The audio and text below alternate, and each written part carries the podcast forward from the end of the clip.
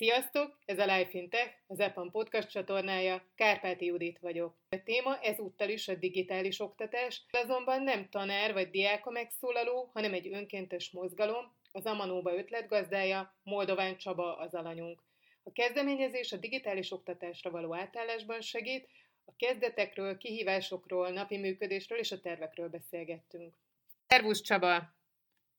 Szervusz, köszöntök minden hallgatót. Én Moldován Csaba vagyok, és jelen titulusom az Apuka egy, az Amanóban nevű közösségnél. Ez egy olyan közösség, amit azért hoztunk létre, hogy támogassuk a digitális átállást és a távoktatást a tanárok és a, az intézmények kapcsán.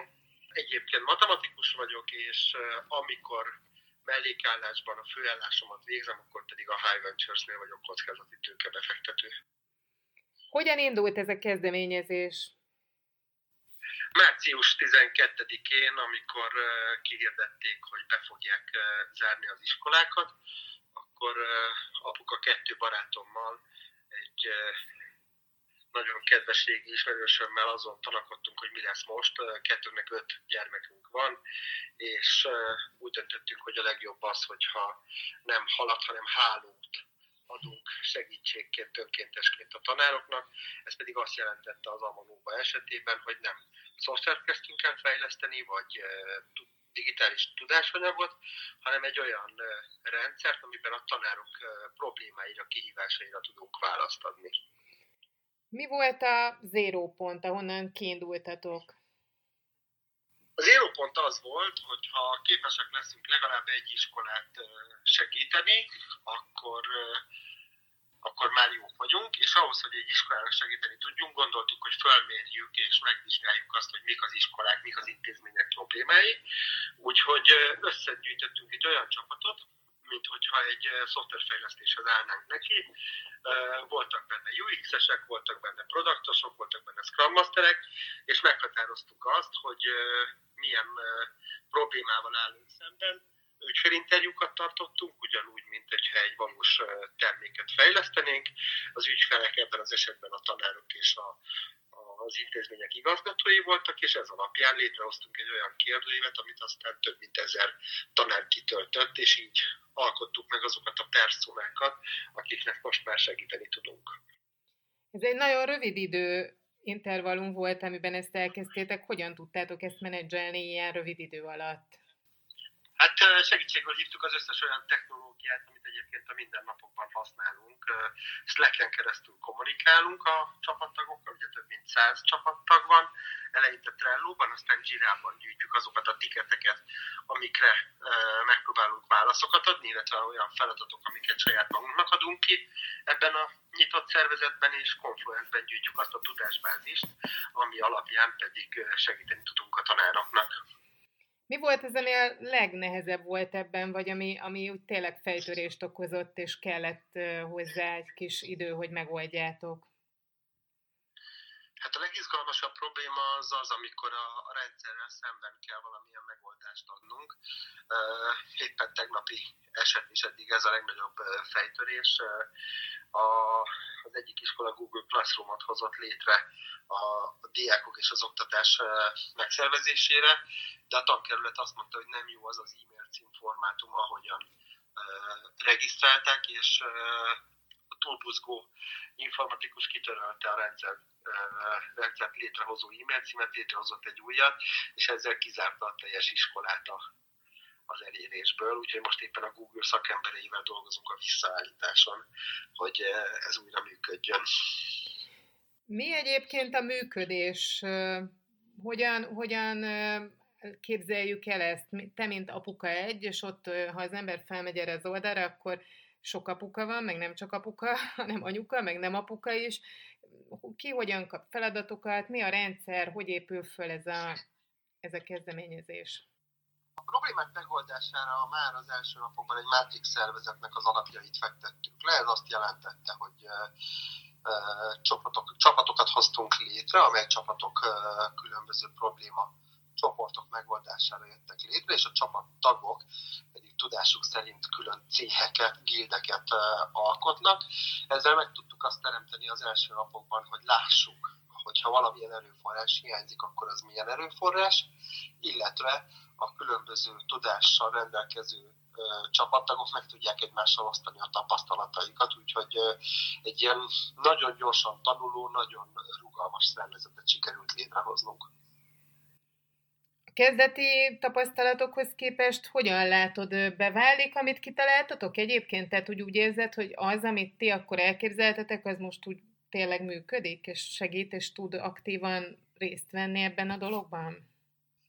Eddig több mint 200 iskolának segítettünk, de több mint 3000 iskola van Magyarországon, úgyhogy az útunknak még csak az elején vagyunk. Ugyanakkor rengeteg változás van folyamatosabban, hogy napi szinten változnak a folyamatok. Ez azért van, mert mindig újabb és újabb kihívások jönnek. Amikor egyet megoldunk, akkor olyan, mint a hídra, kettő jön helyébe, és ezek a kihívások néha arra kényszerítenek minket, hogy az eredeti elképzeléshez képest módosítsunk a terven, de hál' Istennek az eredeti rendszer felépítés, ami szerint egy Matrix szervezetben dolgozunk, segíti azt, hogy egy nagyon rugalmas, nagyon jól formálható struktúra alakult ki. Hogyan találnak meg benneteket az önkéntesek, és hogyan találnak meg benneteket az iskolák? Az első napokban, amikor elindítottuk ezt az egész folyamatot, akkor szájhagyomány útján terjedt a hírünk, és nagyon gyorsan több mint 50 cég becsatlakozott segítőként, támogatóként az Amanóba mögé, és akkor már hirtelen ugyanennyi önkéntesünk is lett. Azóta a támogatásoknak megköszönhetően álláshirdetéseket tudunk feladni, megjelent több mint 10 pozíciónk a profession.hu, az internet, a Simple Jobon, úgyhogy lényegében rengeteg állás portál van, ahol hirdetni tudjuk ezeket az önkéntes pozíciókat. Az iskolák kapcsán pedig sikerült egy nagyon fontos partneri megállapodást kötnünk a Pedagógus Intézettel, a Magyar Digitális Oktatásért Egyesülettel, illetve a, illetve a Digitális Jólét programmal, akik közvetlenül elérik az iskolákat, és így hírünket viszik országszerte. És ilyenkor hogy történik ez? Fölhív benneteket, vagy e-mailen jelentkezik egy igazgató, vagy egy pedagógus csoport, vagy munkacsoport? Jellemzően hogyan érkezik egy ilyen kérés, kérdés? Csak azért kérdezem ezt, mert ha adott esetben hallgatja ezt egy pedagógus, vagy valaki, aki érintett, akkor, akkor könnyebben orientálódik, hogyan lehet benneteket megkeresni. CRM-et hoztunk létre, és ezt bekötöttük a weboldalunkba. Így amikor valaki az oldalon keresztül, keresztül jelentkezik hozzánk, akkor azonnal be tudjuk azonosítani, hogy milyen típusú problémáról van szó. Emellett természetesen e-mailben is lehet hozzánk jelentkezni, hiszen a segítségkukat abbanóba.com cím működik, ez is a CRM-be továbbítja ezeket a problémákat, valamint az én telefonszámom is van az oldalon. Jellemzően naponta több tucat uh, telefonhívás érkezik, ilyenkor én viszem föl ezeket a problémákat a CRM-be, és az önkénteseik segítenek feldolgozni és megoldani ezeket. Mi pörög leginkább? Jogosultságok beállítása Google Classroomban, Microsoftban, hogyan lehet úgy órát tartani, hogy közben a tanár a táblát, mint eszközt használni tudja a digitális környezetben, illetve a, azok a, a szociális izolációval kapcsolatos kérdések, amik azt gondolom, hogy nem csak a gyerekeknél, hanem, a, hanem ma egész Magyarországon mindenkinél probléma.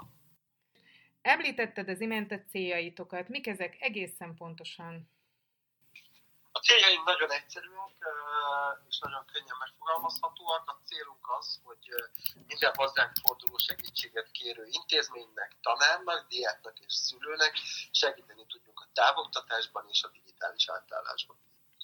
Mik a tervek a következőkre? Nem tudjuk, hogy hogyan alakul és hogyan változik a helyzet. Most a, a mindennapokkal és a rövid táv probléma megoldással foglalkozunk, de természetesen, mint mindenkinek, nekünk is vannak hosszú távú céljaink. Az egyik ilyen cél az az, hogy egy olyan tudásbázist hozzunk létre, ami a mindenkori távoktatást, a mindenkori digitális oktatást segíti, nem csak akkor, amikor uh, vészhelyzet van, hanem ettől függetlenül. Gondoljunk el egy olyan példát, hogy uh, valaki egyszerűen megbetegszik és nem tud bemenni egy órára. Ezek az eszközök, amikkel most a tanárok és a, az intézmények dolgoznak, alkalmasak lesznek arra, hogy ilyenkor virtuálisan is jelen legyen az a diák, aki nem uh, tud az órához csatlakozni. A másik nagy célunk, hogy azokban a térségekben, ahol nem megoldott minden tanár, minden szaktanárnak a jelenléte, ezeknek az eszközöknek az igénybevételével a jövőben meg tudjuk azt oldani, hogy távoktatásban jelenjenek meg mondjuk a hiányzó szaktanárok, például egy földrajztanár, egy történelemtanár, vagy akár egy matek tanár. Ha valaki hallgatja ezt, és úgy kedvet érez ahhoz, hogy önkéntesként jelentkezzen, akkor mi a teendője? Az amaróba.com oldalon jelentkezzen hozzánk, és nem sokára visszaírunk neki, fölhívjuk őt, és csatlakozni tud a, a szervezethez. Van valami feltétel egyébként? Szeressen segíteni. Támogassa a támogatást, és uh, jöjjön nincsenek kritériumaink. Egy nyitott szervezet, egy teljesen átlátható önkéntes kezdeményezésről van szó. Szülők, nem szülők együttesen azon dolgozunk, hogy működjön a rendszer. Te hogyan kezeled ezt a jelenlegi helyzetet? Van-e valami olyan ötleted, tipped, ami lehet, hogy valakinek pont betalál és segít? Nálam a megoldás a távmunkára, vagy az otthon dolgozásra az volt, hogy a garást átalakítottam irodává, és a lehető legotthonosabban próbáltam meg berendezni. Most is azért eh, hallatszódhat eh, madárcsicsergés a háttérben, mert a garázsban ülök, és innen eh, beszélgetünk egymással. Ennek az az oka, hogy három gyerek mellett nehezen tudnám a lakásban kialakítani a munkahelyet, másfelől pedig az az érzés, hogy elmegyek otthonról, és a munkát azt nem otthon végzem, az sokat segít abban, hogy amikor viszont otthon vagyok, akkor a gyerekekkel tudjak. De a legfontosabb az az, hogy a távoktatásban és a mostani helyzetben ne azokat az elvárásokat támasztjuk a gyerekekkel és magunkkal szemben, amit egyébként a rendes hétköznapokban teszünk, legyünk türelmesek, legyünk egy picit talán megengedőbbek a, a szokásosnál, és nézzük el azt, a fajta csípésséget és huncutságot, ami most a gyerekekben van, hiszen ők is be vannak zárva, ők is uh, ugyanúgy áldozatai ennek a, a kornak.